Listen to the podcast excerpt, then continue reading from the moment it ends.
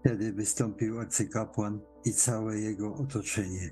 Stronnictwo Saduceuszów, napełnieni zazdrością, pojmali apostołów i wrzucili ich do więzienia publicznego. Ale anioł pański otworzył w nocy drzwi więzienia i wyprowadziwszy ich, rzekł: idźcie, a wystąpiwszy goście ludowi w świątyni wszystkie te słowa, które darzą życiem. Usłyszawszy to, wyszli z brzaskiem dnia do świątyni i nauczali.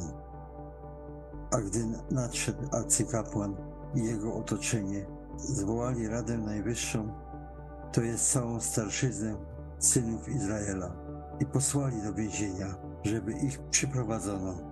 Lecz gdy słudzy poszli, nie znaleźli ich w więzieniu. Zawrócili więc i oznajmili to. A gdy dowódca straży świątynnej i arcykapłani usłyszeli te słowa, zachodzili w głowę, co się z nimi stać mogło. Wtem nadszedł ktoś i doniósł im: mężowie, których wtrąciliście do więzienia, znajdują się w świątyni i nauczają lud.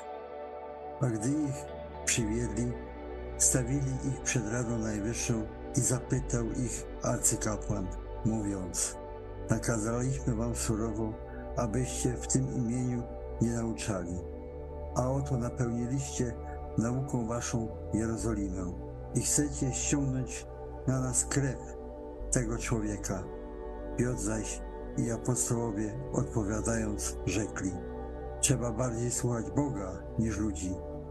Bóg ojców naszych wzbudził Jezusa, którego wy zgładziliście, zawiesiwszy na drzewie.